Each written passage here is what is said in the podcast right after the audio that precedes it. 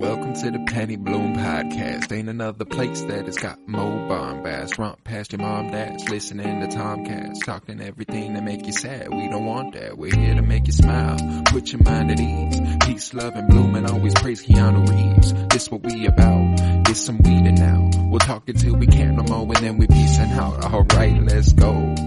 Penny Bloom Podcast. It's the Penny Bloom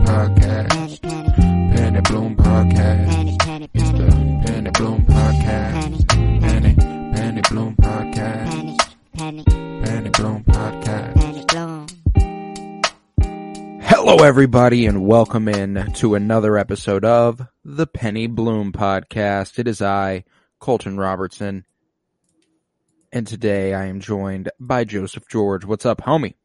Oh, what up, what up? Always a pleasure to be here. Oh, and it is always a pleasure to have you. Today we continue our 52 year journey through film. Uh, for those who are joining us for the first time, every Friday, this entire year, we've been doing, we've been covering at least one movie per week.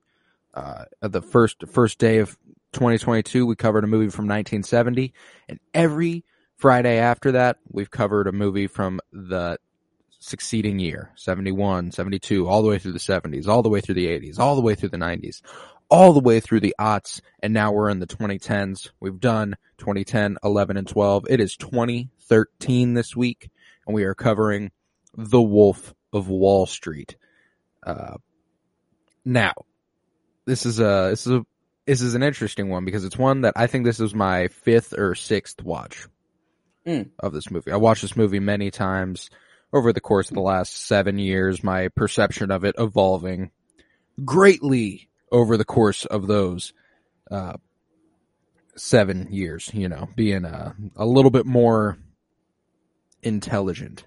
Mm. Uh, can you know having having critical thought during this movie Yeah. is is something that is very important. Uh, but this was a first viewing for you, correct?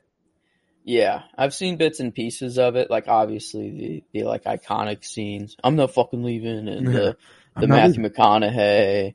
Uh, Mhm. you know. Um, but I mean, Mhm. like, yeah. Really, other than that, like, it's only been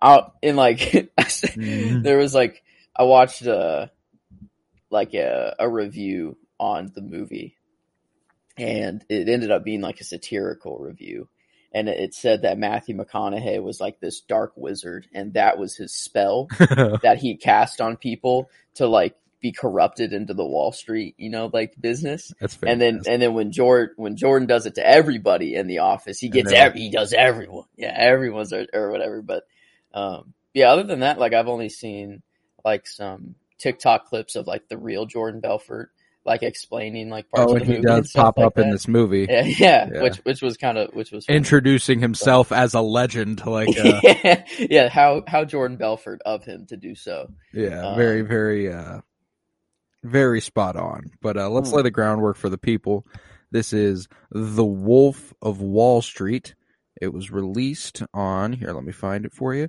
released on christmas 2013 december 25th 2013 uh, it was written by terence winter based off a book by jordan belfort and directed by martin scorsese Hmm. uh, and this might be might be a piping hot take. Mm. I I love Goodfellas with all my heart. I think it's a great fucking movie. And since we recorded that, you know, rest in peace, Ray Liotta. He sadly passed away uh, amidst amidst that time. Uh, I think this might be my favorite Martin Scorsese movie. Okay. Uh, Yeah. like, uh, I mean, a, a taxi driver. I mean, it's I like it and all, but it's it, in the discussion. At least for me, it was Goodfellas, and this was like was kind of the one that I was comparing. Like, is it better than Goodfellas? Because I'm like, ah, I enjoy this more than Taxi Driver. Oh, I de- like Um, Taxi Driver. Like for me, no longer in the conversation when it comes to. Scorsese movies. Like I, I get why it's considered a classic and stuff, uh, especially for the time period it came. Seventy six feels Mm. very fitting for a movie like this.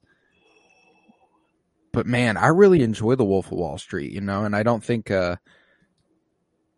like if you make Goodfellas three hours, Maybe I like Goodfellas more.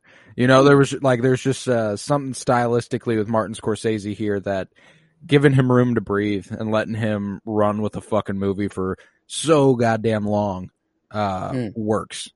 And uh, Yeah, and th- I will say that usually when I watch a Leo movie, um, you, you can't really not look at him and see Leonardo DiCaprio. Right. But like this time, like he sinks really- into that shit. yeah. man.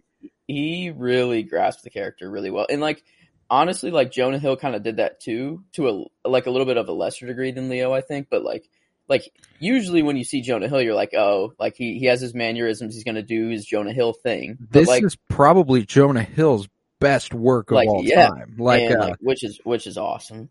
Oh, dude, um, the, like the just ensemble cast here with Leonardo DiCaprio. And like, this is part of why, you know, like I love when I Mm. watch Goodfellas that I'm seeing Bob De Niro and Joe Pesci and Ray Liotta and shit. But as someone born in the year 2000, Mm. uh, it makes it, it, it fulfills m- my sensibilities a little more to see Leo, Jonah Hill, Margot Robbie, Matthew McConaughey, Kyle Chandler, Rob Reiner, Jon Bernthal, Jon Bernthal. What? The Punisher's in this bitch? Jon Favreau, uh, Kristen Milioti, who I just absolutely fucking love. Kenneth Choi, like, an insane cast. Like, Hmm.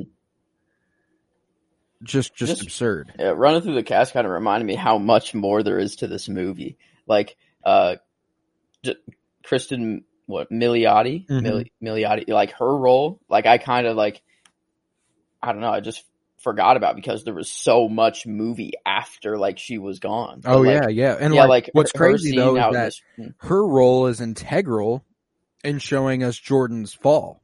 Mm. Like uh, uh, from fall from grace. yeah, Like uh, as far they as had they had such a good thing going. they yeah, did, he was They- like, he yeah. was a, he shows up his first day on Wall Street. He's kind of a sweetheart. He's kind like Mm. he's a little he's low key. He's like, you know what, sir? Yeah, yeah, yeah. Like I would I would love to do that. Yes, sir. I'm worth nothing. Whatever. Da, da, da, da, da. Mm. Uh, and he's like, you know, Matthew McConaughey is telling him two keys. You know, it's uh, it's uh, hookers and Mm. blow, and Yeah. uh, and uh, I was just like, and he's like, oh, I have a wife. I have a wife. You know, like that. Not for me. I have a wife. And like, goddamn, man, that's like it's one of the probably the hardest scene to watch. Probably the second hardest scene to watch. There's one at the end that's ah, yeah, ooh, hard to watch. yeah. I But, did uh, not know that was in the movie at all. no, yeah, uh, but one of the scenes that's my favorite in this movie is when he pulls back up to the the hotel with Margot Robbie in the back of the limo, and he's Mm. he's been doing cocaine off her off her breasts and stuff, and then uh, she Kristen Milioti swings open the door and goes, "You motherfucker!" Like drags him out of that. Mm. Pulls mother- him, yeah, pulls him out of the limo. shuts Like, the fucking door, tells it to get going, and is like, uh, "Oh, she kills that scene." And like, uh, I'd like to, I'd like to throw out my first, uh, Mm. My first nominee. I think this is a supporting actress nod out of Kristen Milioti for uh, her role as uh, Teresa. Oh, Teresa Petrillo. Teresa Petrillo. hmm Very uh, awesome. I fucking lo- I love that scene whenever she's like, uh, "How could you do this to me? I don't even recognize you anymore. It's like you're a completely different person." It like we've seen that scene done a number of times, but she was able to anchor it in a way that just made me like feel it. You know, like it really was sad, and the way Leo looked like she goes, "Do you love her?" Mm. and he's he like, just didn't. He couldn't because- respond. very important. silence was his answer. Oh yeah, know? and like here's my thing is that I don't think the silence is a yes. The silence is a oh probably not, but I don't want to be with you anymore. Oh, I didn't even think about that. Like, yeah, he's like, I just this girl's just really really hot. Yeah, and if she, I'm like, being honest- just oh wow. If I'm being honest, no, I don't love her, but I'm not gonna keep doing this with you. And he was like, I was heartbroken. Mm. Three days later, I filed for divorce and had Naomi move into the apartment. Yeah, like, uh, yeah. like I was like, all right, dick. Like, okay, guy. Like, oh, and that's that's one of the important things about this movie for me is that like while there are certainly scenes that glorify the lifestyle he is living mm, uh he's the worst he's a scumbag uh and as are everybody around him like and Scorsese does his thing where he lets this the characters just kind of talk You know, like how like it's like maybe not an important conversation's happening, Hmm. but it lets you know who the characters are, and it's like uh, you're getting to know them a little bit. And whenever they had those moments, it was just even more deeply ingrained in us. Like this dude sucks. Yeah. Like And I mean, even that that like moment comes back like flipped around on him whenever he's about to go to jail and then you know Naomi's like no I, I want a divorce he's Yeah. like oh that's that's so convenient for you you know right whenever I'm going to jail blah blah blah but like he did the same exact thing like he did. same exact thing um which ah man I wow I didn't even put like those two together at all First yeah, man, like- he's uh, and that's what's uh, that's what's interesting is like I, it is so hard to create a movie that is based around a real person that uh, is fulfilling story wise. You know, like someone has to have lived a hell of a life for you to be able to base it off a real life person and go, this was a good movie.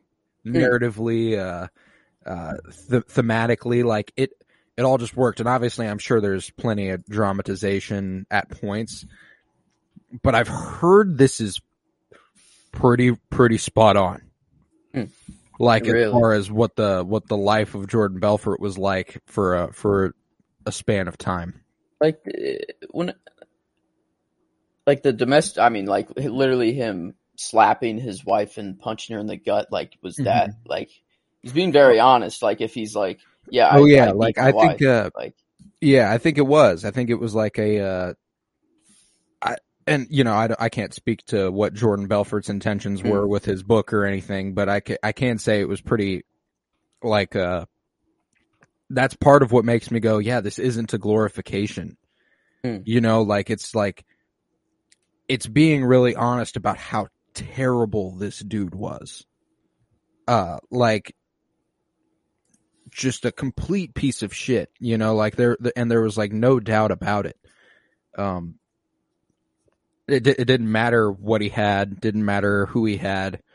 He wanted more, he wanted better. Uh, he was greedy as all shit, and that's kind of what it's all centered around, you know, uh, is the greed that this, that this sort of thing can bring you to. Uh, cause you know, like people before coming in this movie, one of the things you had your concerns about was like the typical crowd who hmm. enjoys this movie and idolizes Jordan Belfort in a way. And now that you've seen it and you've come out the other side, can you see how those people are completely fucking idiotic? yeah they missed the point of the movie Yeah. like it's like they watched the first two and a half hours and then turned it off or like the first two hours and turned it off kind of Fuck, like, Like, watched a montage um, of the party moments and then like just tuned Yeah, out for the yeah. rest of it. And I mean, also that that's kind of like probably the the point of the last scene is that um, people idolize Jordan Belfort. Like, there's definitely like he has like a very big cult following, like in real life. Like people like still follow this man, um, and and I think that's part of like the last shot as well. Is like we want to be like Jordan, you know, like on surface level thought, we're like, yeah, I want all this money, I want a yacht, I want you know this super big house. I want a helicopter. I want to like, have sex with my wife on a Yeah. bed of money, just like, Yeah, uh, Um, goddamn. yeah, I mean, it's you know, on, on first thought, all, all those things are nice, you know, but but you gotta you gotta see what he did to get there, you know. Like I, I never, um, like uh, knowing this movie, I didn't know that it was like penny stocks and that he was like just ripping people off. You know, I Mhm. didn't know that he was selling shit to people and literally just taking money from people who like didn't have it. And then I guess they made it better whenever he's like, "Oh, here's the script. Now do it to the rich people." Um, but I feel like they were still doing it to anyone and everyone. Like the yeah, whole no, time. the thing is, is that like, uh, they called him a twisted Robin Hood. Mm. And like, that's not even fucking close. Yeah. Like, uh, he's not a twisted Robin Hood. He is just No. taking, like, and you know, it's, it makes sense that there's a whole crowd of people that would have no issue with what he did. That would go, oh yeah, what a badass. He's fucking over poor people. You know, like, uh, and like the whole narrative where he's like, uh, you don't want to, you don't want to work here, go work at fucking McDonald's, you know, like that, that whole shit. It's like, god damn, like just a, just a rhetoric that is classist and, uh, and just too, like he's too much of a dick. I can't fathom watching this movie and going, God, I really love Jordan Belfort. Mm. What a guy. Yeah. Stand up man. I mean, like, it would be nice if, uh, you know, I could make half a million dollars on one phone call, you Mhm. know, off one rich guy, or like, or I could get 50K from some poor person, you now, know. if he was doing nothing fake- but fucking yeah, over the like, rich, fuck it, man. Um, okay.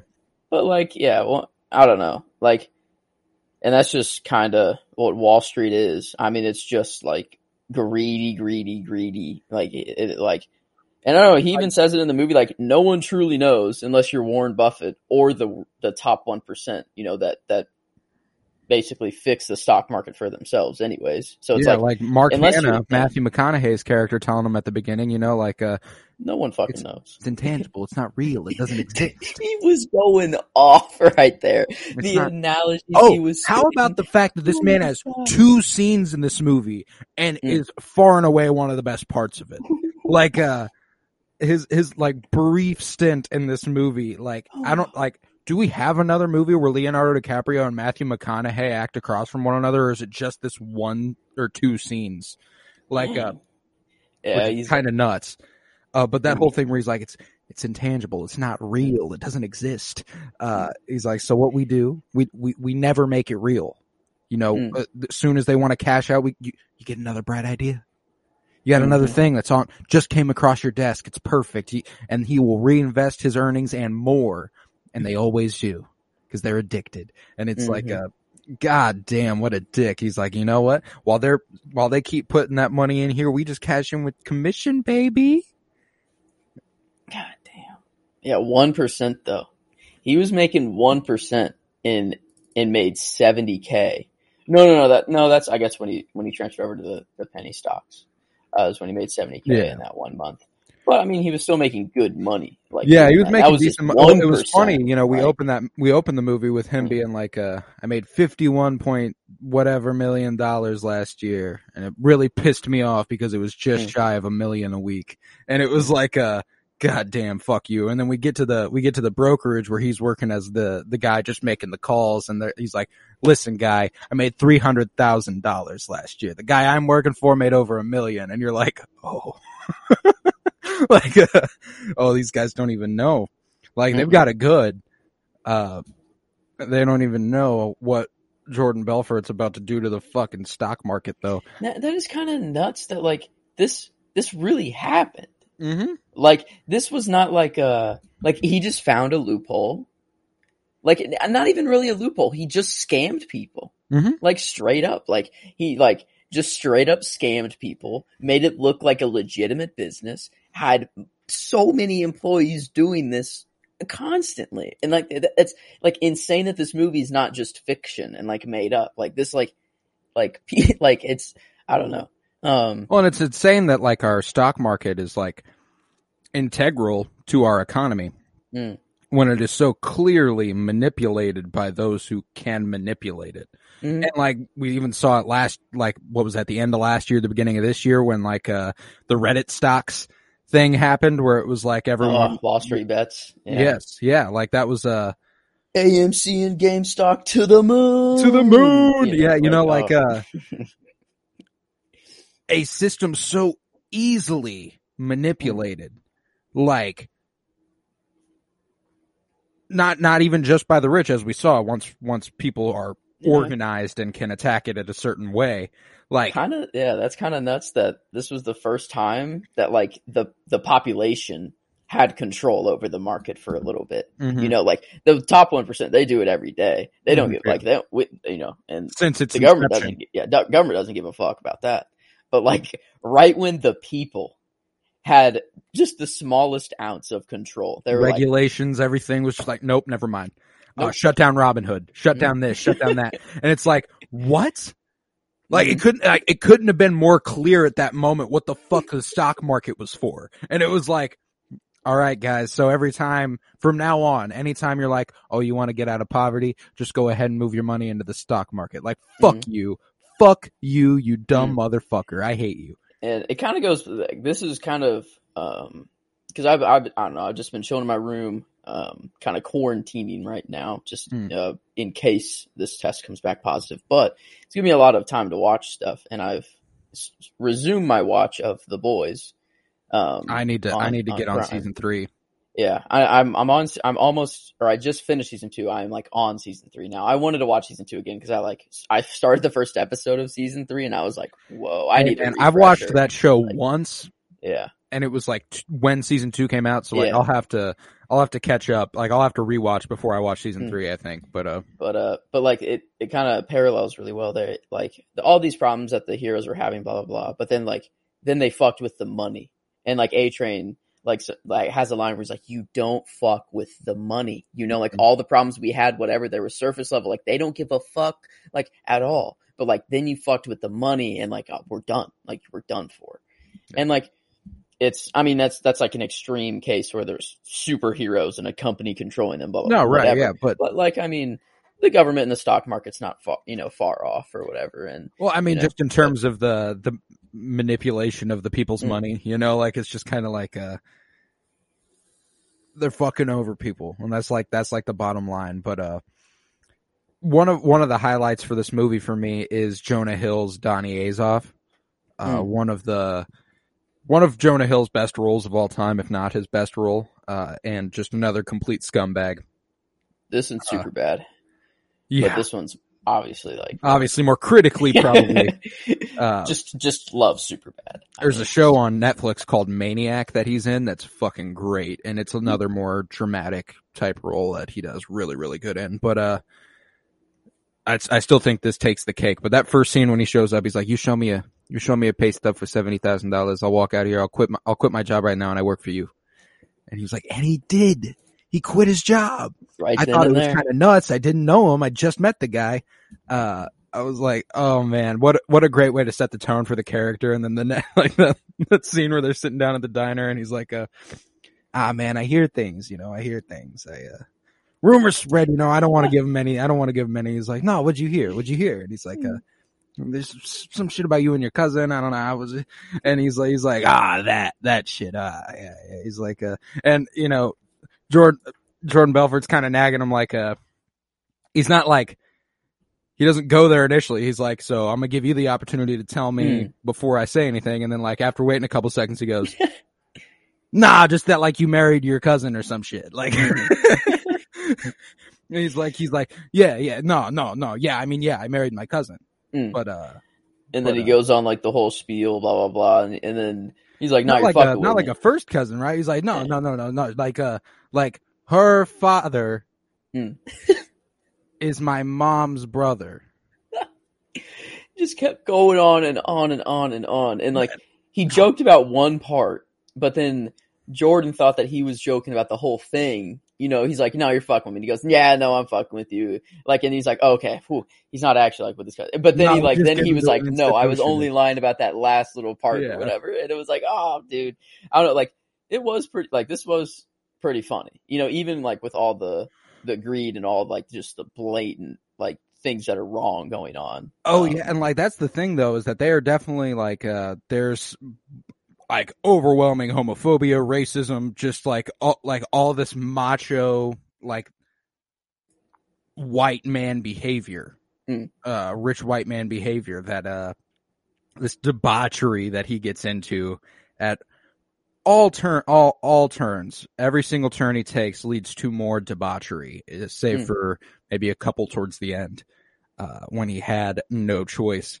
but uh another one of my favorite scenes in this movie is on the yacht with uh the agent and he's Uh-huh. like uh he like uh low key lets him know like uh You know, I do that for anybody. You know, I do that for anybody under the right circumstances. You know, uh, You got a problem? You come to me. and then the way the rest of that whole thing unfolds, where they're being like, they're being all passive aggressive and like all smiles and stuff, but they're saying, so, "I think you just tried to bribe a federal official," and he's like, "No, no, I didn't. It says that there must be an exact dollar amount," and like, uh, Mhm. he's like, "How about you get the fuck off my boat, okay? Like, how about you get the fuck off my boat?" Uh, You want some lobsters? I know you can't afford them. Throws them at him, and he's like, "You see these? I call them fun coupons." You know all the things he was saying, like as they were leaving. You know? Oh, it was just one of those. It was just one of those scenes that makes you go. There is a like, fuck a Fed, fuck a Fed, but there's a right side here.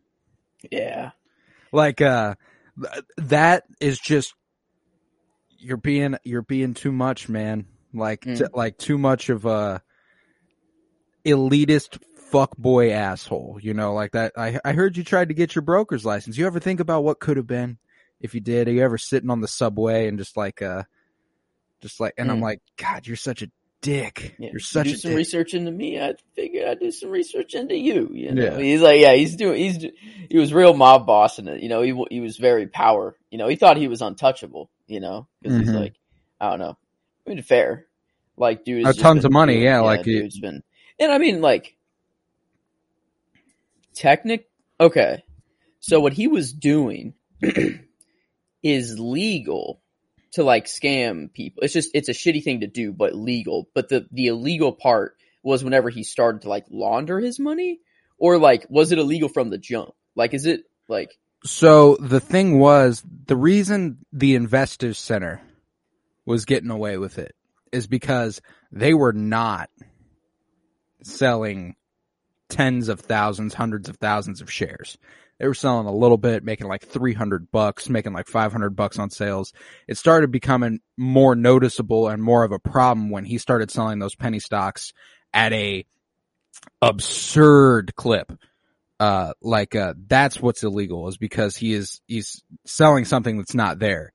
You know when he was talking about aerotyne and he was like they're a they're a high uh high tech firm out of the midwest and then they show you the little fucking shed that they're working out of. And it's like he's he's like he is scamming people by lying to them it's not like a it's not a, an estimated guess Mhm. based on the uh based on the market's flow and what he's what he's supposed to be doing. It is simply him trying to put money in his pocket, not theirs. And you know, I don't know the technical legalities of it, but I took it because in that conversation at the investor center, he's like, "So what you're doing here? It's like it's completely legal." And he's like, "I wouldn't say that. It's just that like uh, ah, you know, like it's it's such it a low so- amount that they don't care. it was so inconsequential at their level that it didn't it like it didn't really matter. Like they were they weren't fucking people's lives up. They were taking a handful of money, getting 50% commission. Like if you get someone to invest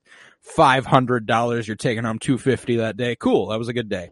Uh for for those working at the investor center, you know, like uh he gets on the phone, sells what, 6,000 and he gets 3,000. He's like, I made $3,000 on that phone call alone. And everyone looked at me like I just discovered fire. That And- yeah. I mean it and, that that was an interesting like kind of part of the movie is that even though he's a total piece of shit, you kind of root for him in the beginning. Like Oh yeah, like because he starts he starts as the underdog. Mm. He. I mean, I'm saying even like kind of further into it, like not just when he's in the investor center before he like makes his own company, like until he gets like, uh, I don't know. I, I don't know when it switched, but I, I mean, it was, it's just sort of an, an evolution over the course of the movie that like Mm. it takes like for varying people. it- The the switch happens at different points for a lot of a lot of folks, I'd say. But like, uh, I'm with you. You know, uh, as as far as entertainment is concerned, you bring a Fed into it. I'm rooting for the dude who the Fed is investigating. Uh, Like when I'm watching a movie, like that's just like I want him to get away with it. Now, in the context of real life, fuck it. I hope the I hope that uh, he gets caught for what he's doing. But like when you're watching the movie, it's like, oh shit, can he keep getting away with this? Like Mm. uh, you want you want to see him do what he's doing for as long as he can because you're like uh it's like a train wreck you can't look you can't look away. You're like uh oh my god, what's going to happen with this dude next? He's just like a Yeah. The fucking maybe- office they created at Stratton Mm. Oakmont, where it's just a fucking rager every goddamn day. It's Yeah. like, it's kind of like you know that you will never be able to like get in this position. Mm-mm. Like it's so out there. You're like, um, I can never be in this position. And even though I know it's bad, like I still want to see them succeed because I know it's so bad that I'll never do it. But like if I were, you know, like here's what all the benefits would be. You know, like kind Yeah. of like uh it's like the Like- mob movies, like the the stuff Yeah. when you when you Yeah. root for the people in the mob, they're murdering, they're fuck, they're also fucking people over. They're like, Mm. it's basically this. Like, like, uh, not much beyond that. Like, Jordan Belfort's just not capping motherfuckers in the back of the fucking Stratton Oakmont office. You know, like that's all. Yeah, he is. Yeah, I mean, the mob does this as well. You know, just puts people in bad positions, takes all their money, and doesn't give them any more. You know, an option. You know, Mhm. so he's like he's kind of doing the same thing, um, in a way. But yeah, this I don't know.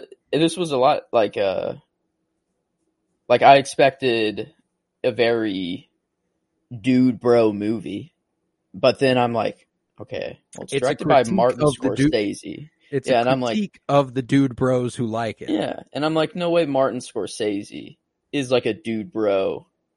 Like I don't know, like watch like his previous movies. I'm like, this dude is he's above just making a movie full of greed and like what like just sex and drugs, completely and, you know, devoid of a message. You know, like uh, he Yeah. knows what he's he knows what he's doing. Mm. You know, and uh, I guess I already put um we have Kristen Milioti as Teresa as a best supporting actress. I put Jonah Hill in there uh, for best supporting actor uh, I for for Donnie as as a nom.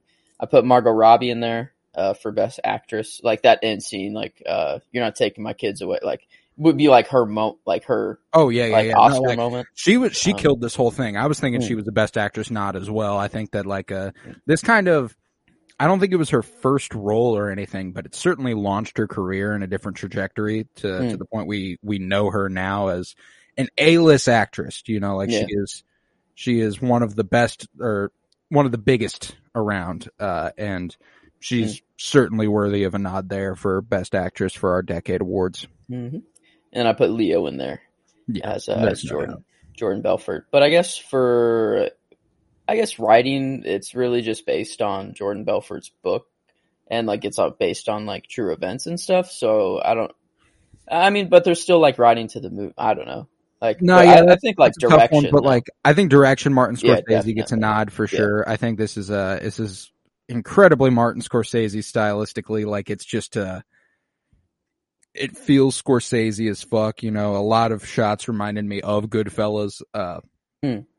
Like they did a they did a lot of good shit here, but uh, I do think that the that Terence Winter might be worthy of the writer nod here for uh for Wolf of Wall Street. I think it was uh I, I I haven't read the book, but I have a tough time believing Jordan Belfort gets the message that this movie gets across quite as succinctly. Hmm. You know, like I do think that it being adapted into a movie by another writer probably gave it a little extra emotional oomph. Like I imagine you read Jordan Belfort writing his own book and it feels a little okay, guy. You're just kind of Hmm. you're kind of subtle bragging. Uh you know, like you're just kind of Mhm. telling us how awesome it was to fuck shit up in the late 80s and 90s. Uh I, I just I, I have a because I don't know. yeah, how how much can Jordan Belfort like? I get. I don't know. It seems better now than what I imagined him to be during this stage of his life. But like, Right, How yeah. much can he really like change? Like, how much has he really changed? Right, know? right. No, yeah. I Um, it's funny as fuck, you know, I uh I remember being shit, I don't know, 15, 16, 17, somewhere in that range and uh I get a I get a DM on Twitter from Jordan Belfort. No, Yeah, yeah. like And uh on homie is Twitter. Yeah, yeah. And he was uh I'm assuming it was kind of like a mass thing that like if Mm. you clicked on his page, followed him, something like that, sent you a DM promoting his new book. Ah, I Uh, and I was like, I was like, damn, man, I watched a whole movie about you and you're like, you're doing what I would do with my podcast. you know, like, like, I'll, like, you follow me. Hey, check this out. yeah. Uh, Buy my like, I don't, I was just kind of like, Jordan Belfort. I, I made forty nine million dollars in a year. ever buy the salesman, man. Ever buy the book. salesman. Yeah. Wow.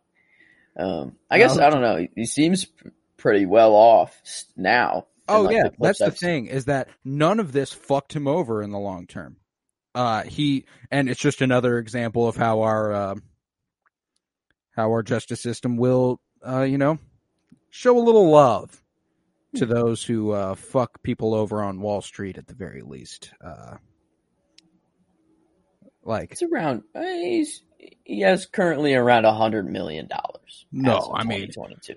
Hum- So- humble compared to his compared to his earnings once upon a time, but uh, But I, he's set for life. yeah, so- there's nothing that he has to do or, or worry about. Anything he wants is his. yeah, Like Yeah. I, it's kind of nuts. Like uh, like a hundred million dollars. You don't have to do a thing the rest of your life. You don't like anything you want yours, but like that's nothing compared to everyone else that's above him. You like one billion dollars is ten Jordan Belforts. fucking And- nuts. and- and like wrapping my mind like- around that always fucks me o- fucks me up, man. Because like uh, Fuck. you know, you see a contract in sports for like fifty million dollars, and that's like a fifty million dollars a year. It's like one of the biggest contracts in football. You know, you're like, oh my god, what the fuck? He's making fifty million dollars a year to play football. And you you times that by two, it's a hundred million. Times that by two, it's two hundred million. Times that by two, it's four hundred million. Like, and there are people worth hundreds of billions. That's that's a con- that's a country. Like that that's some countries in the world. Like uh you know, makes sense. One person needs that much money. Oh, know? of course. Whenever I they mean, could uh, buy a literal country almost, You Yeah. know it's necessary. obviously. You know it's Oh. not. Uh, you know it's not uh, senseless. You know it's not useless wealth. Mm. Uh, hey man, if you got hundreds of billions of dollars, as long as you pay your fair share of taxes, fuck it, do your thing. Uh, Too bad they'll they'll buy a piece of shitty art and then appraise it for two hundred million dollars and then say that it, you know get a tax write off for a piece of art. Well, Yeah. you know loopholes exists. and- loopholes do exist to benefit them. Mm. Uh, it like loopholes exist to make the rich richer. That's kind of uh, and Jordan Belfort exploited the shit out of those. You know what I'm saying? Like, uh, had he not, uh, you know, probably could have done a whole bunch of legal shit and been just fine. You know, there was a there was a time in this movie where, you know, before his whole "I'm not leaving, Mm. I'm not fucking leaving," he could have made it out with all those millions he had and been just fine. That's that's true. Yeah, dang. He really did have an easy ass out. Like They were like, out. cut a deal, cut a deal. Tell us what you know about everyone else on Wall Street, and we'll say fuck it. You know, like that's cool. Uh, I I always wondered that in movies, whenever people people snort stuff and you obviously see that it was snorted. oh yeah, like, Like, they have obviously they're not doing cocaine. You Yeah. know, like I mean like maybe in some movies, which would be nuts if like there's legit cocaine being done. But it's crushed vitamin B. Um so, so there's just like, huh. Um but Jonah Hill did it so much. He got bronchitis and had to be hospitalized. Um, he snorted so much vitamin B for this movie. He had to be hospitalized, which wow. Jesus. This next one here, Matthew McConaughey's uh, humming was improvised. uh, it was. Uh, He it was just a started doing it. oh yeah, he just started doing it. He just started doing it, and like you see Leonardo DiCaprio kind of like look off screen. He's looking at Martin Scorsese to see if it's okay. Man, you know, honestly, I think that's that's just who Matthew McConaughey is. You sometimes especially in this role where it doesn't really matter what he does. Like, just let him go. Oh, you know, let him be Matthew McConaughey. Let him do his thing. all right, all right, all right. Yeah, yeah, like it's the Grand cosmos. Like the, he was like, it's fake. Like he went on for a good two minutes How of many just times? a string of analogies of How many times why. a week you jerk off? Mm. It's like uh, I don't know, three, four, maybe maybe five. Those are rookie numbers in this game. You got to get those numbers up. Me, twice a day, at the very least. Once when I wake up, and once after lunch. was that improvised too, or was that? Oh, I have no. I prob- okay, probably okay. scripted there, but uh, But man, yeah, he, um, I, I want you to bring me um, a martini in two minutes and thirty seconds, and then for the next seven minutes, and you're like, I don't know, his whole. Um, every Mark- seven and a half minutes, seven and seven and one half minutes after that, you're gonna bring me another, and every every so on and so forth for th- for that next after that. But uh, man, yeah, oh, the majority the majority of the film was improvised, as Really? Martin Scorsese often encourages. Mm. Uh, that's and insane. it is that whole like you know getting that raw feeling of those conversations where they're just going and you're like uh it just they just let it play out you know like that scene where they're sitting at the uh sitting at the conference table planning their next fucking party Mm. uh involving the little the the little people and tossing them at dartboards and uh rolling them down the aisle at pins and uh the way they were like uh all right so what if it what if it what if this thing what if that what if it they never refer to them as humans and Yeah. uh and uh, like that was even a, a loophole they choose to exploit. They're like, "Oh, this is good. If we if we view th- if we don't view them as humans and we view them as simply entertainment, as an act or a, as a service, then we're uh, okay. we can Yeah. get away with anything." Yeah. Uh, Then we're okay. yeah, those uh, they were like, "Yeah, those trapeze dudes, they fucking die, and nobody ever sued them." Uh, it's like, oh my god, you Mm. guys are fucking terrible. Man. You guys are just the worst. Yeah, I found the quote, uh, and he was like, yeah, "I don't care if you're Warren Buffett or you're Jimmy Buffett. No one knows what stocks going going to go up, down, sideways, or in circles. You know what Fugazi is?" And he's like, "Fugazi, yeah, it's fake." He's like, Fugazi, yeah, "Yeah, Fugazi. Fugazi, Fugazi, it's wazzy, it's a woozy, it's fairy dust. It doesn't Fugazi, exist. Fugazi, Fugazi, It never- yeah, Yeah, It never that. landed. It's it's no matter. It's not on the elemental chart. That's what he Yes, said. It's not on the It's no chart. matter. It's not fucking Uh, real. Yeah, he, like after he takes you know a hit a blow, so it makes sense that this dude's just you know going off on his his monologue rambling. You know, he he's just uh, God, I love this. I love this. Another little piece of trivia here, and this is another just one of my favorite scenes in the movie. You know, uh, Steve Madden on Mm. set, uh, given given like a, and yeah, you know what I love about this shoe, you know.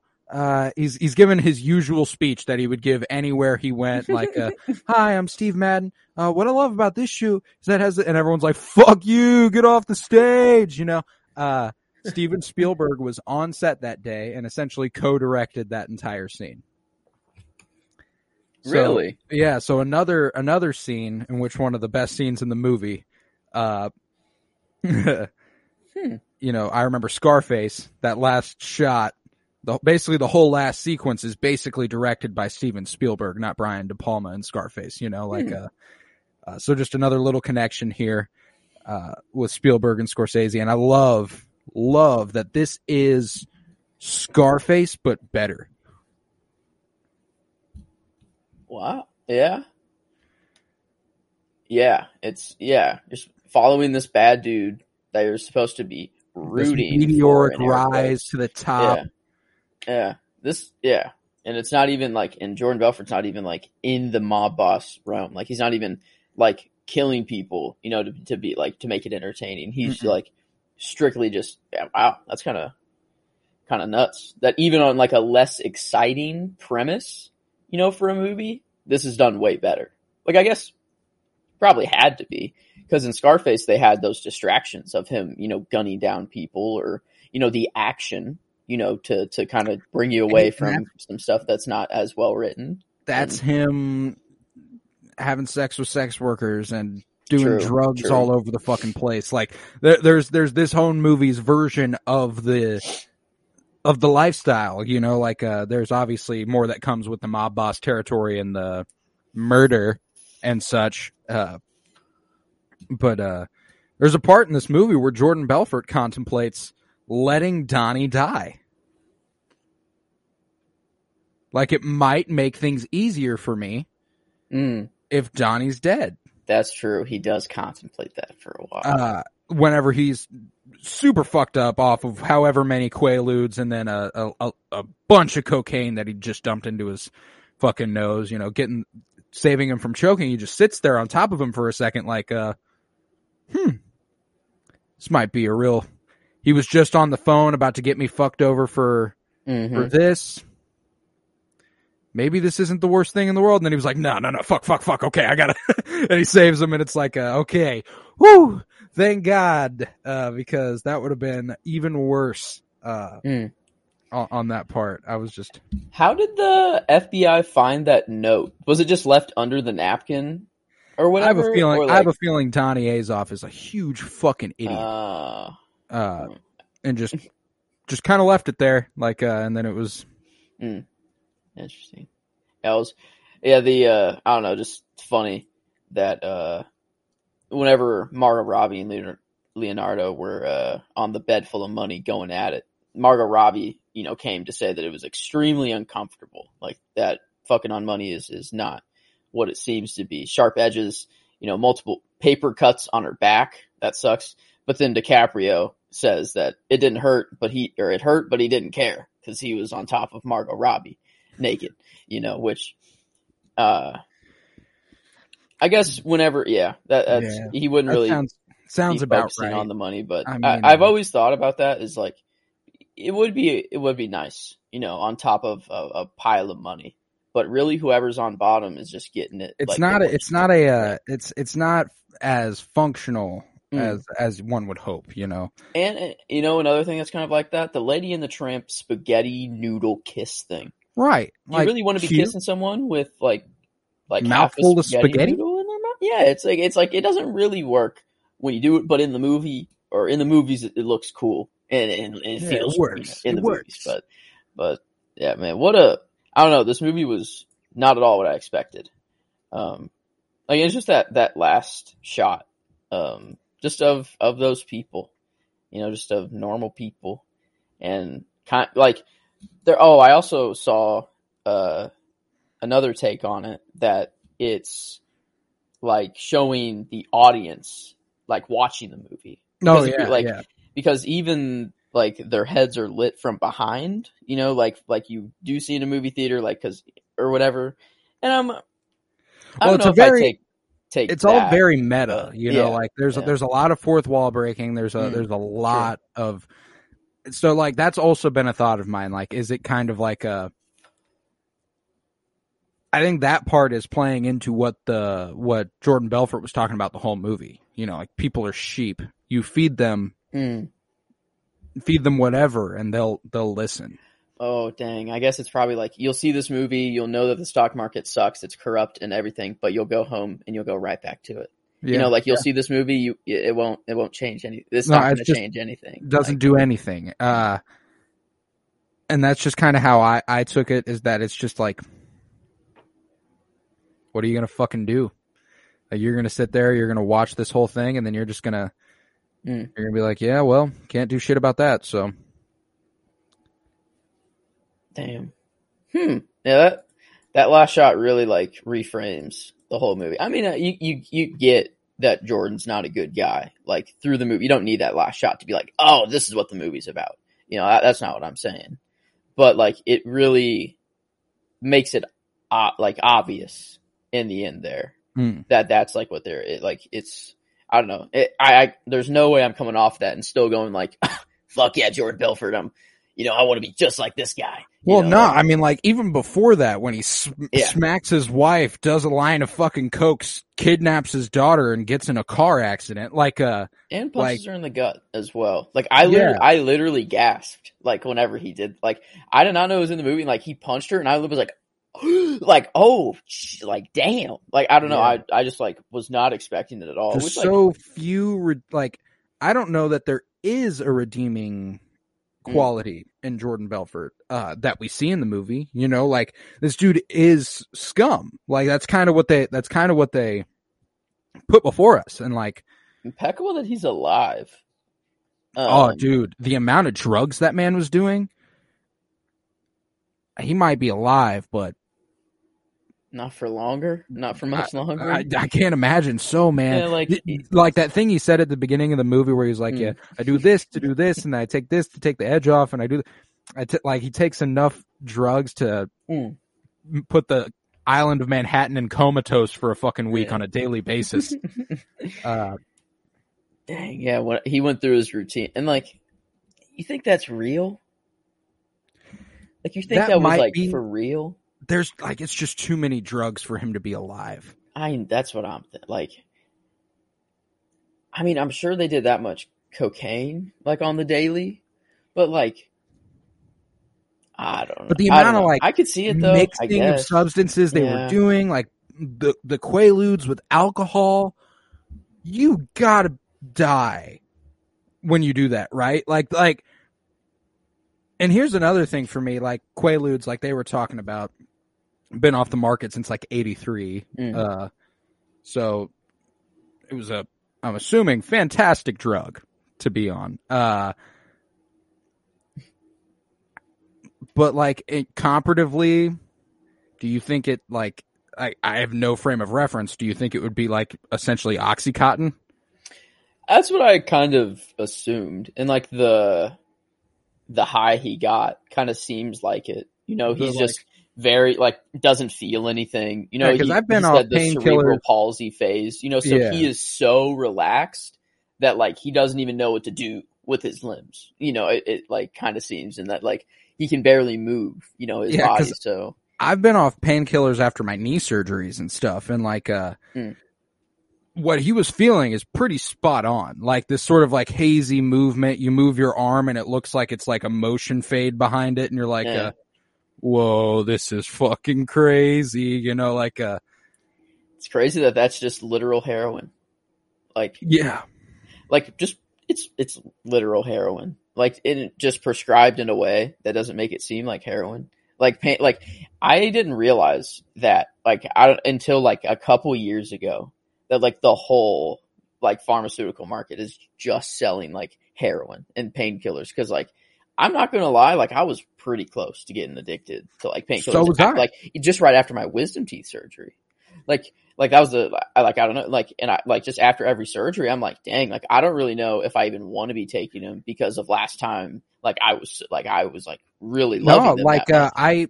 Like I, uh, admittedly, probably took one or two too many after I Oh, was yeah. feeling all right. You know, Oh, like uh, I was like, this shit kind of rocks. So Mm. like, bless, blessed be the fact that I ran out because, uh, like, man, because if I had like an infinite supply, I don't know. shit yeah No, dude, like, cause that shit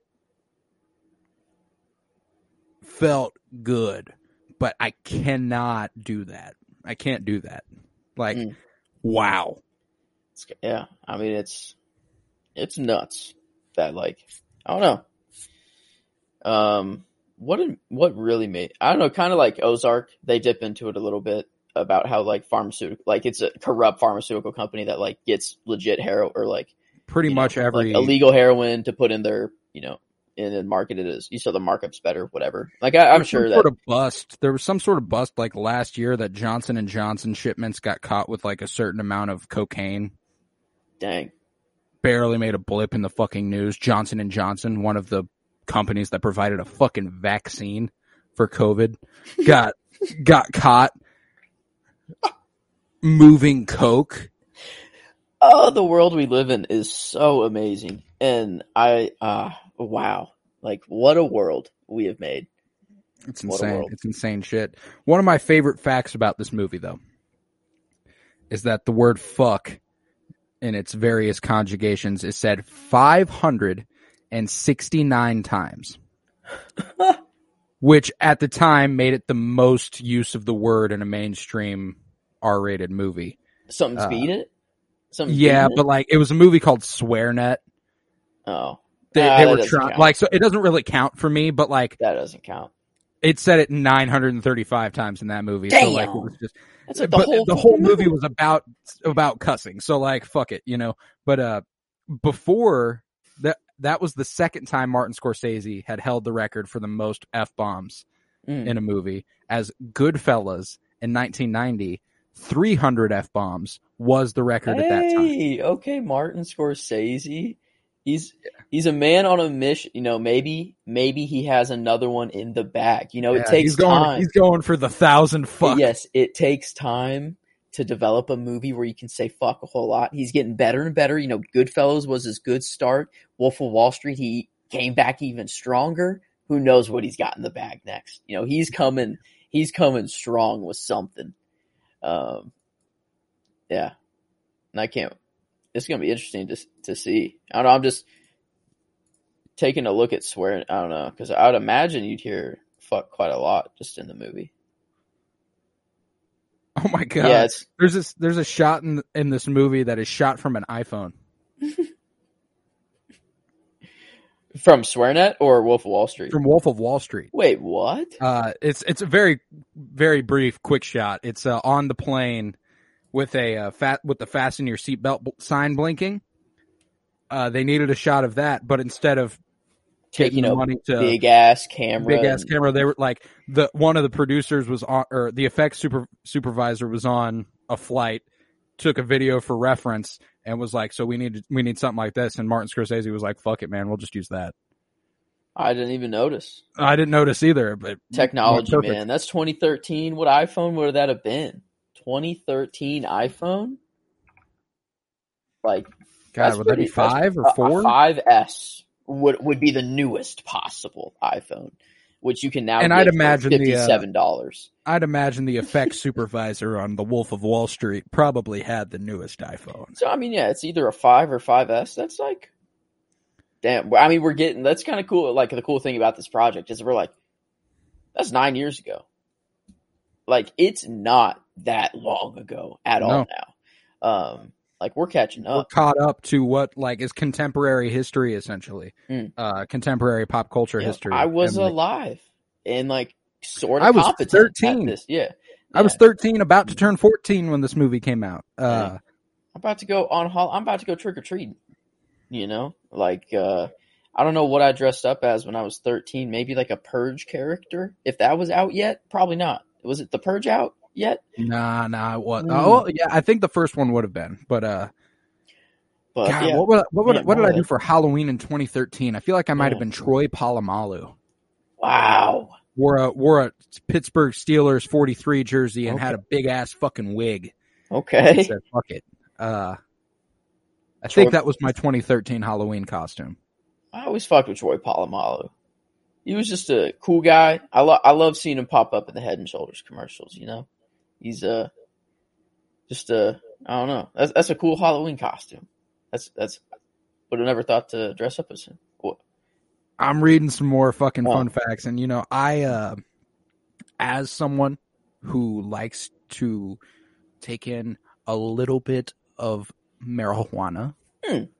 uh, Cheech and Chong are kind of fucking legendary.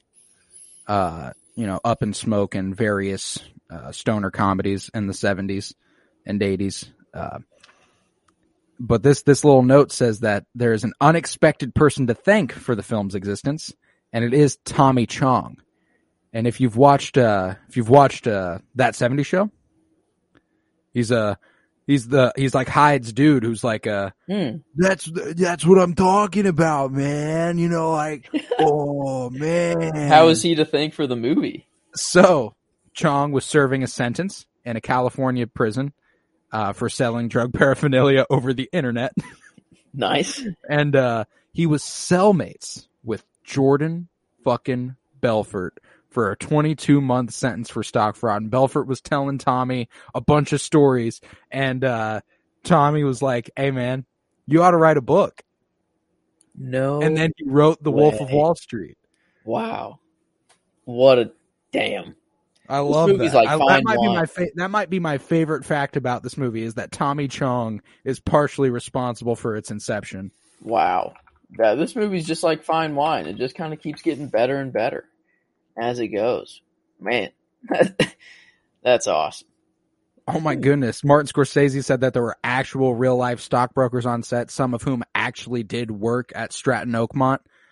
uh, like in those shots where they're on the phones and like dialing and shit. Like, uh, Damn. I guess So- yeah. What happened to them? Were they all? I I think they I think the company I don't know if the company ever folded. Is Stratton Oak like I'm assuming it did. It can't have can't have kept doing what it was doing, right? Like yeah, no way. It's still active. Founded. Yeah. Closing of the firm in operation- 1996. oh, okay. Ninety. Closed in 1996. So uh yeah, so they all just lost their jobs. Damn. Um Thir- almost 1,400 employees. That dude had 1,400 people scamming the fuck out of people. Damn. man. And like, I guess how, so like, they make 50%, but then does Jordan just take, he takes part of their commission? Or like, does he just get the deals that he does? You know, like, how did, like, That's how did that question. work There's- for him? How did the business model work? Well, there's know? oh, one of the things he really got fucked for was insider trading. Like, you know, he Mm. he was scamming the market by buying the stocks he was selling. Oh, okay. So Oh, he would okay. sell the stocks to himself. Oh, there, there's the money laundering, the obvious Yeah. illegal. Yeah, okay. that that's the yeah, one that made that's the one yeah. that got his ass. Yeah. Uh, but I'm assuming there's some sort of kick up that like he gets he gets a percentage Hmm. of everyone's sales because he did found the firm and stuff. Like, uh, He gave him the script. yeah, You I'm sure there's I'm sure there's something there. Uh, I mean, if the dude can speak like that, you know, like he's got a good motivational itch or like bone in him. Um, like cause, cause those speeches, like that would get me fired up and that, that would get me to scam the fuck out of some families that day to make, you know, f- like lots of money if I was in that situation. Like dude hyped him up, you know, like, uh, right. was- Oh, dude, and I mean, like, it's it's undeniable. If I was, I mean, here's the thing: I would ha- like, I would have to be a completely different kind of person to uh, even be in the situation where I'm working on Wall Street for Jordan Belfort. But if I was that kind of person and I was on Wall Street working for Jordan Belfort, I would love working for Jordan Belfort. Like that, this this office environment that he created, and this like uh like I'm already not a partier, but if I was a partier, oh Mm. my fucking god, is there a better job on earth than working for Stratton Oakmont during this time? Just No. don't don't clean a fishbowl. You know, No. that's that's like the only rule. Kinda like that's the only time that something bad happened in that office was when a dude was just cleaning his fishbowl. Poor dude. You know, like uh I guess it was like their it was the Steve Madden day, you know, and like it was Fuck, Yeah. that's the goal. Call on a Tuesday night. I fucking love Rob Reiner in this role, man. He's fantastic. uh, Uh, what kind of hook it takes credit Yeah. card? uh rich one. Forty nine thousand dollars worth of sides or however much like it was, you know, like uh Yeah. nah, dude, I like there are just so many great fucking quotes from this movie. You remember when uh uh Brad like Brad gets out of jail and he's like uh sadly Brad died 2 years later. He was 35. Mozart died at 35. Not that they had a lot in common. I uh, uh I don't know why that came to mind, you know. Like, I, I fucking loved that, you know, like just a, just like a. I, I, and I have the feeling like that might have been one of those improvisational, like he just he was like, you know, Mozart died at thirty five. that's like why know that like that's a weird fact to know um like I mean, why like i don't know like if that is improv that means that leo just knew that off the top of his head and like while he was reading the line just decided Right. to be like damn mozart died at, th- at 35 you know or like like what which would make it so much funnier to me, especially if he like said it and then was having trouble trying to connect it back, so he just kept going and he was like, uh, not that, uh, not that they had that much in common, but uh, yeah, I, don't- I don't know why that came to mind. that's that's fucking fantastic. Mm. Um, one thing I will say that this movie completely and utterly destroyed forever, uh, for some people at some job opportunities is interviews, job interviews. Uh, way too many people, way too many people in sales positions have to deal with sell me this pen. Mm, That Yeah. is so fucking dumb. That is so idiotic. What a terrible, terrible way to gauge if someone is a good salesman. Uh, here's my thing. I go up. I I I take the pen. I leave. Uh, it's, it's this guy's only pen. It's this guy's only pen. What's he going to do? He's going to call me when I get home. He's going to be like, "Hey, I need my pen." I'm gonna go, "Yeah, it's going to cost you five bucks," and then he's going to be like, "You know what? You're hired. Hmm. You know what? You're hired." Uh, That's but uh, wow, that's a good that's a good one. I just take it and leave. yeah, Um, I've you, heard I've heard that the only answer to that question uh, is, uh, do you need a pen? If they say no, you move on because like if they don't need a pen, they're not going to buy it. Fuck, fuck them. Move on to the next person. And you like you just like because most answers in sales is no. Mhm. Um, anyways, you know you, you only get like those couple yeses, but those couple that those couple like make you the the money. But like it's a stupid question because like you don't need to bullshit reasons to buy. eh, You know what a fucking pen is. You know you you're not you're not gonna actually walk up to someone and be like, "This pen will change your life." You know, like it, it's not gonna. It's just a pen, and everyone knows that. You know, like you could be like, "Sure, this pen lasts five times longer than the average pen." You see, I I love this pen. I personally love this pen. There's a, uh, it's like a, he just like grabs the pen out of their hand, goes on to the next guy. Sell me this pen. Uh, I just Like- I, that that shit. I thought it was funny. Uh, and then the fact that that's what he fell back on for his seminar Hmm. made me go, yeah, this is just the the ending of this movie is even more the whole people are sheep sort of thing. Like if that's what you're selling people in a seminar, like teaching them how to sell, you just go up to them and go, "Sell me this pen." Like, nah, man, you gotta you gotta do a little more. than Wait, there was a "Sell Me This Pen" scene before that. yes, there was, Yeah. there was. What Uh, was the context of that? It was him sitting with his boys from uh, from home. Uh, when he was talking about founding a firm of his own, getting them on, he was like, a, you know, this guy sells anything he can get his hands on, mostly weed. This guy sells, uh, this, That's this, right. this. How did Brad we- end up selling it? It was, like Brad it was goes, uh, Brad goes, uh, he's like, all right, here. And, you know, Jordan's like, you know what, this is my guy right here. You know, he doesn't fuck up. He's got this. He's got this. And Brad goes, uh, all right, all right, yeah. Write your name on that napkin right there for me. He's like, I Mm. can't. He goes, there you go. Supply and demand, my friend. that's right. Like, uh, Okay, so he just literally said, "Hey, write your name on a napkin. Oh, you don't have a pen? No, you have to buy one from me because you Exactly. need to write your Exactly. name down." Like, oh, okay, wow. yeah, flawed logic Uh. there, I think. But, uh, one of my favorite, like one of my favorite scenes in this movie, you were, uh, you were just commenting on it the other day, uh, just the other day, fuck, uh, just a couple minutes ago. Uh, four hundred thirty thousand dollars in one month, Shorty? Huh? What? Their their business expenses. Yeah, we had the we had the You got twenty six guys. You have twenty six thousand dollars for one fucking dinner. He's like, no, no, no. This can be explained, Dad. We had clients, Pfizer clients, champagne, and uh, and then another another mention there of a a company who has Yeah. become much more uh known the last couple of years, Pfizer. Um, and uh, That's I got I got them pumping in my veins. Actually, yeah, exactly, same, same. Damn, And uh, Pfizer gang, let's go. Pfizer gang, but uh, you know, I love that Donnie Jordan's like, you know, uh, it was all tell him about the sides, tell him about the sides, and Donnie was like, I, Donnie's like, I ordered the sides, so sides, twenty six thousand dollars worth of sides. What what do they cure cancer? And I love the way Donnie gives him shit. He's like, uh, Donnie's like, yeah, the the sides did, Actually, yeah. they did cure cancer. That's the problem. That's why they're so expensive.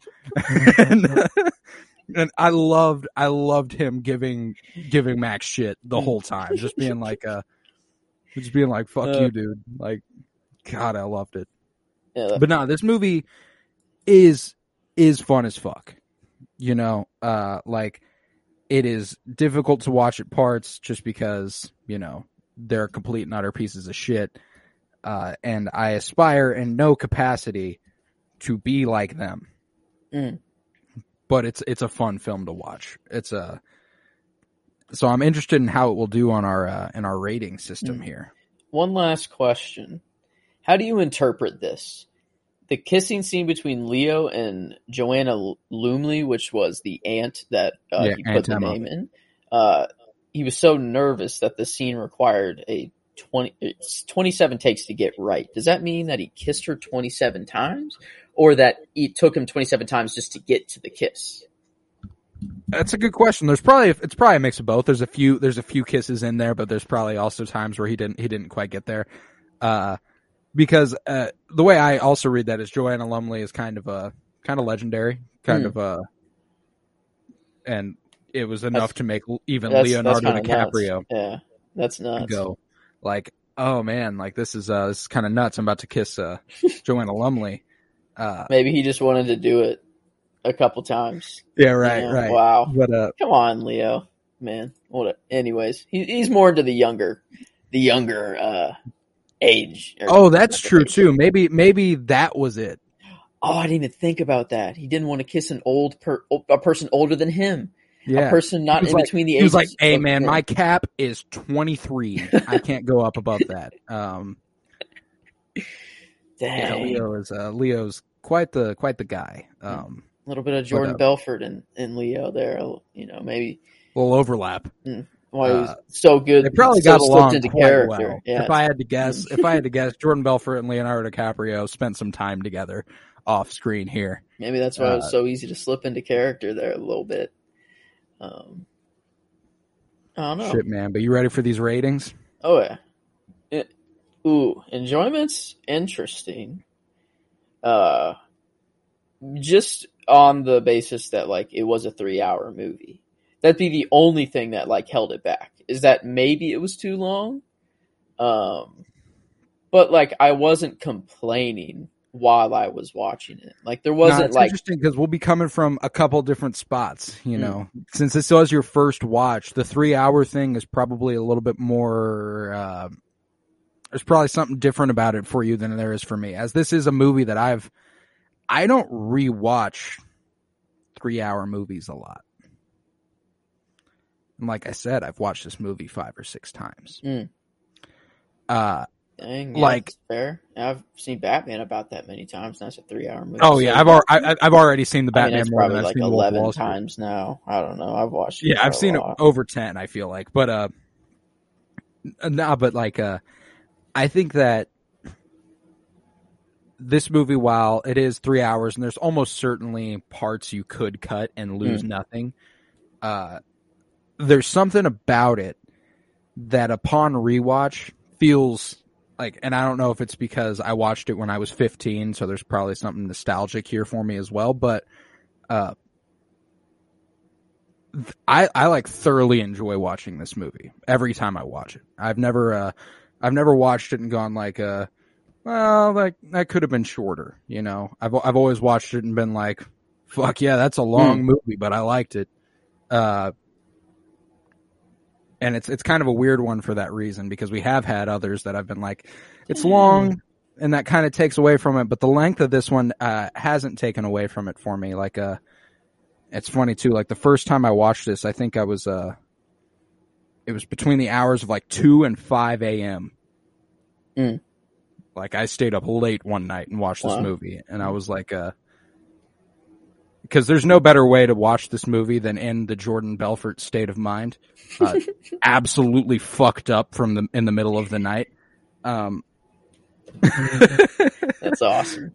No, but uh that's uh might be missing the point a little bit there. Hmm. But uh Nah, for for me this is this is probably not quite that 5 out of 5 enjoyment, but it's pretty high. It's pretty high.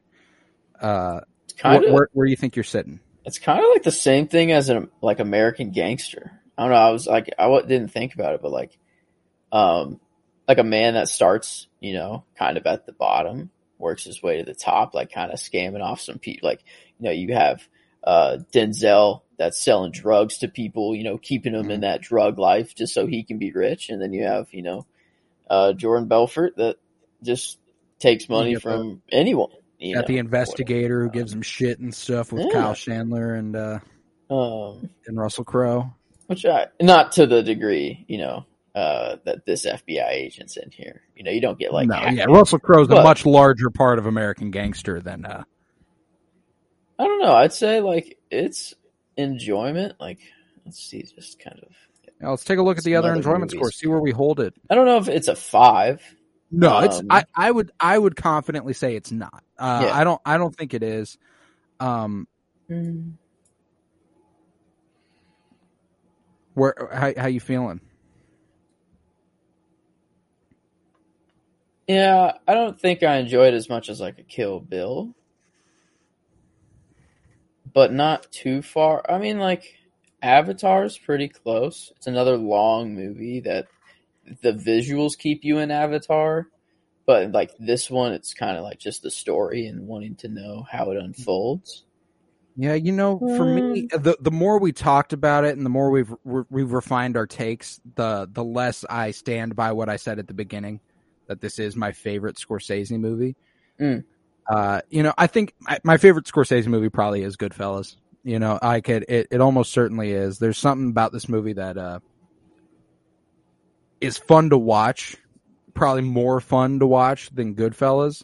But Goodfellas, I feel like is uh I mean, you got what a two hour and 20 minute movie with a very, very complete, compact storyline. It is also based off true events, but, uh, there's something else about it that feels, that feels good story wise. Like narratively, it feels like it unfolded the way it was supposed to, like a movie. Like this Mm. one feels a little open ended. It was just kind of like, uh, this is what this dude's life became.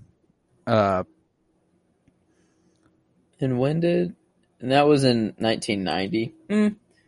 I was gonna say that like maybe it was just like more of a a timepiece. You know, it's like like uh that it's just an older movie, and it's it, it seems more like a film, you know, than than like Wolf of Wall Street does. Like Wolf of Wall Street, like Right. there's it's you know kind of more fourth wall breaking, more like crazy just stuff I mean, you got Ray. Liotta, Ray Right. Liotta narrating the whole. Like, I think there's a lot of similarities Mm. between uh, Henry Hill and Jordan Belfort as protagonists, as far as like the talking to the audience and being like, Mhm. uh, "So, see, this Fair. is what this guy was all about."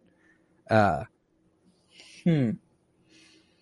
Yeah, I don't know. I think, um, I'm probably in that four eight range. yeah, I think it, it fits in there. I think that's All right, that's cool. Where I'm at. Then I say we give Wolf of Wall Street on the enjoyment scale of 4.8 out of five stars. As far as the genre, you know, we got a, a biography, drama, uh, Mm.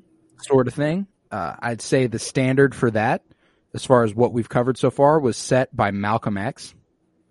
Mm. Which, yeah, Um, Malcolm is a five for that. and if uh, that's a five, this is not quite. Mm. Uh, for me, you know, like, uh, I think it's probably a four, probably another four eight or four nine. Like it Mm. was a, it was a solid, it was a solid endeavor. And you know, like we also gave American Gangster a five out of five in the genre, but it also had that crime side of it, Mm. along with the biography sort of feel. Um, yeah, it's like imagine if Denham, you know, the agent side of the movie was like just was half of the movie, like American Gangster was. Mm. Like imagine if like y- you also had that aspect, and like they got like getting closer and closer, and then you know like an unexpected and that would have been friendship cool. That would have been cool, but I, I, I don't think like, it. I think it would have been like a. Mm. Well, it's been done before. This is basically Yeah, American sure. Gangster. True. Uh, I don't know that there is another movie like The Wolf of Wall Street necessarily as of yet. Uh, Wow. It is Yeah, pretty singular. if we give it a four eight, it joins Dumb and Dumber and King Kong, which is just hilarious. Hey man, like, King Kong is to action adventure movies what The Wolf of Wall Street is to biographies, and Dumb and Dumb and Dumber is to comedy.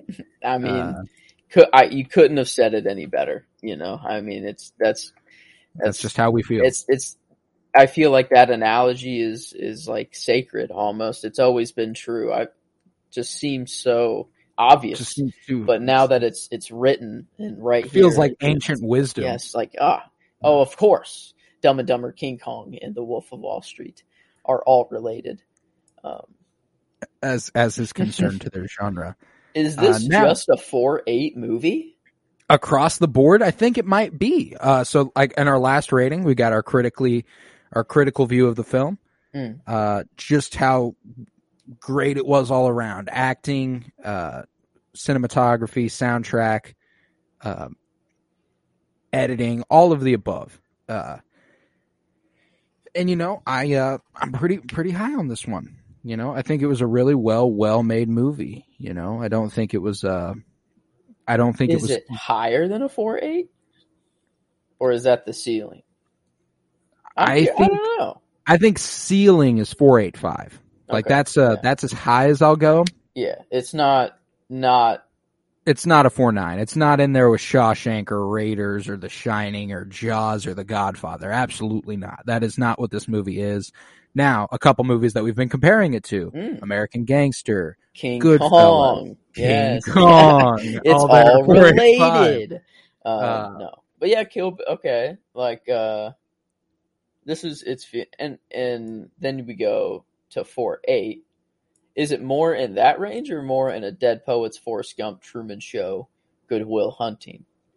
You know, I'd uh, say it probably like I think if we look at these, the four eights as opposed to the four eight fives, four eight fives has that stylistic flavor along with the story. Mm. There's something with it that that elevates it to a different Mm. realm mm, beyond the story they give us. Because Totoro, Dead Poet Society, Forrest Gump, uh, Good Will Hunting, I remember going, these are fantastic stories. But there's something preventing it from getting that extra bump. And, you know, Trainspotting gets that extra bump. Probably the best example of it Mm. for its stylistic choices.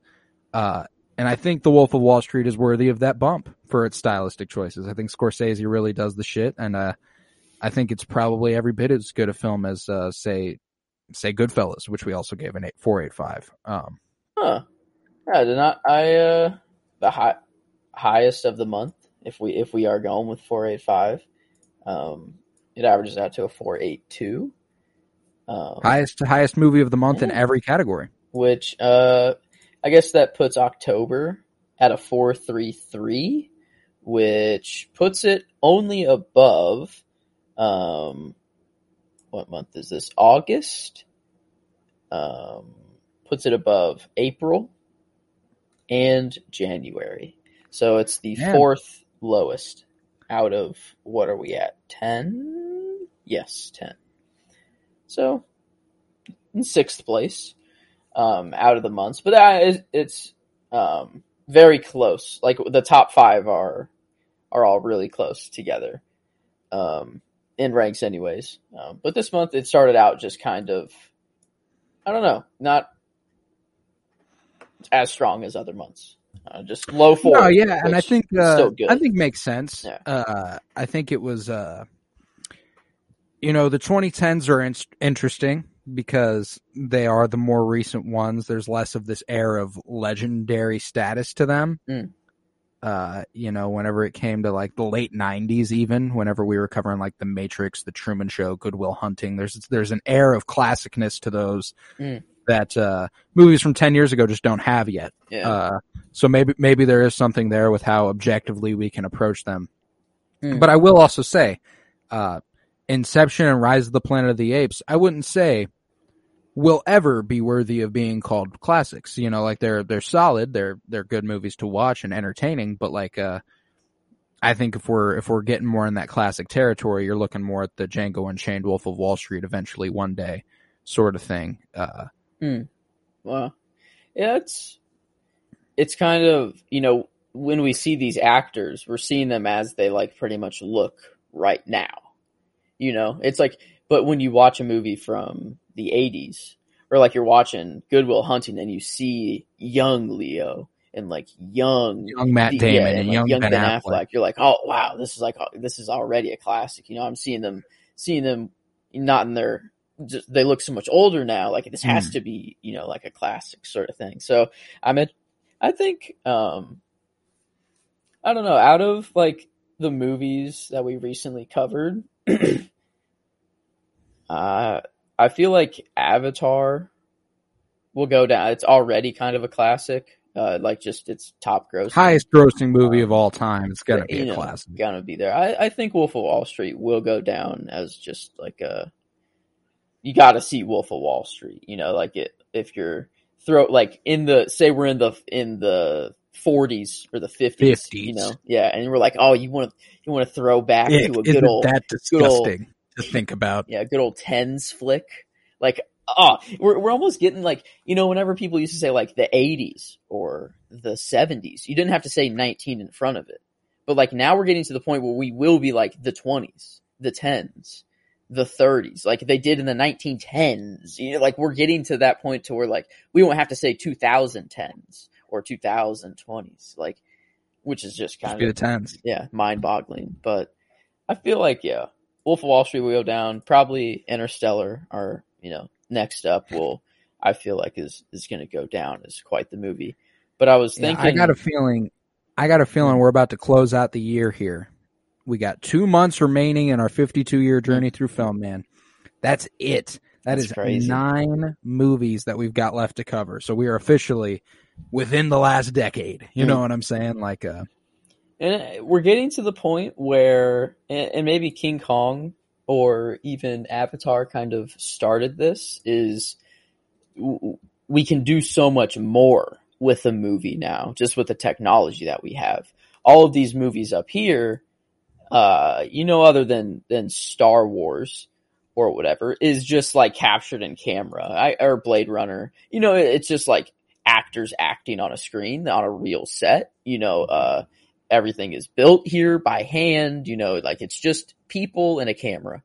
Um, Mm. But now we're into uh, we're in space or uh, we're in a completely made up world or you know we can do anything now. So it's it's kind of like the bar for a classic has to be set so much higher. Um, just because like you have to stimulate so much more mm. um, nowadays. But a movie like Wolf of Wall Street, there's no visual effect shots really. I mean, I like the helicopter, you know, I guess. Um, but And like, boat. yeah. Um, but like, it's it's mainly just uh, I will not die sober. yeah. Um, but mainly a just a captured in in camera movie, um, which is it's relieving to see that it doesn't. We don't need a movie that has all the flashy, you know, visual effect shots or or made up. Hey, and we're only gonna we're only gonna get more and more into that. You know, I think uh, you know La La Land, uh, Mm. The Big Short, Get Out, Blindspotting, and I know Parasite is a lot of VFX as Yeah. you said, but like not as much as you'll be able to. Not Tell. like meaningful vision, not like reality breaking visual. It's just to make it look like Cleaner. reality. Yeah, Yeah. like uh, or whatever. But Yeah, Tick Tick Boom, Nomadland, like these are a bunch of movies that are just Hmm. captured in camera. Let's get it, you know. Uh, Everything Everywhere All at Once, however, there's some pretty there's some pretty intense shit. I'd imagine movie. so. I still need to see that movie. Hey, now available digitally. You can watch it from home. I just I bought it yesterday and uh yeah, bought it yesterday, watched that shit and was like, yeah, this is just as good as I I, I wanted it to be. Uh, bet I I know what I'm watching tonight. fuck Um, yeah, fuck yeah. I'm, I'm so happy for you to get to experience that for the first Oh, time. finally. I love that movie so much. Yes. Okay. Uh, but yeah, so with that, we conclude this episode of the Penny Bloom podcast covering the good old uh Hmm. the good old Wolf of Wall Street. It's been a good October. Been a good October. Came to a 4.33 out of five stars overall, which, uh, you know, might not be the best compared to, uh, our other months, but it's still an 86% on Rotten Tomatoes. So like, uh, Yeah. it's doing all right. It's doing all right. Uh, Happy almost Halloween. Uh, happy almost Halloween. Everyone have a good Halloween. Stay safe out there. Uh, dress up as Jordan Belfort and try to sell some penny stocks to people instead of you know turn Halloween into a door by door sales opportunity instead of Exactly, just getting exactly. some candy. flip the script on them. Yeah. They're not giving you candy. You're selling them candy. Uh, hey, it looks like uh, your supply's running short. It's pretty early on in the night. There's going to be kids coming through all night. You interested in buying some candy? You know, I'll, bri- I'll provide it at a discount. You know, I got it for free. It's a profit. There you go. Yeah, who who could have thought Halloween is, is just another business opportunity that we've Yes, we've missed all the these of- years. In the eyes of the wolf, Mhm. it always will be a sales opportunity. But uh, with that, we conclude another great month in the 52 year journey through film and the Penny Bloom podcast. Next week marks the beginning of November. Uh, our, our first movie in November will be 2014's Interstellar, which, man, that's going to be a fun one to talk about. Never have we talked about that in full on its own on the podcast. However, I know it's one we both regard as one of our favorites of all time. So, so excited to talk about Interstellar next week. Cannot wait for that.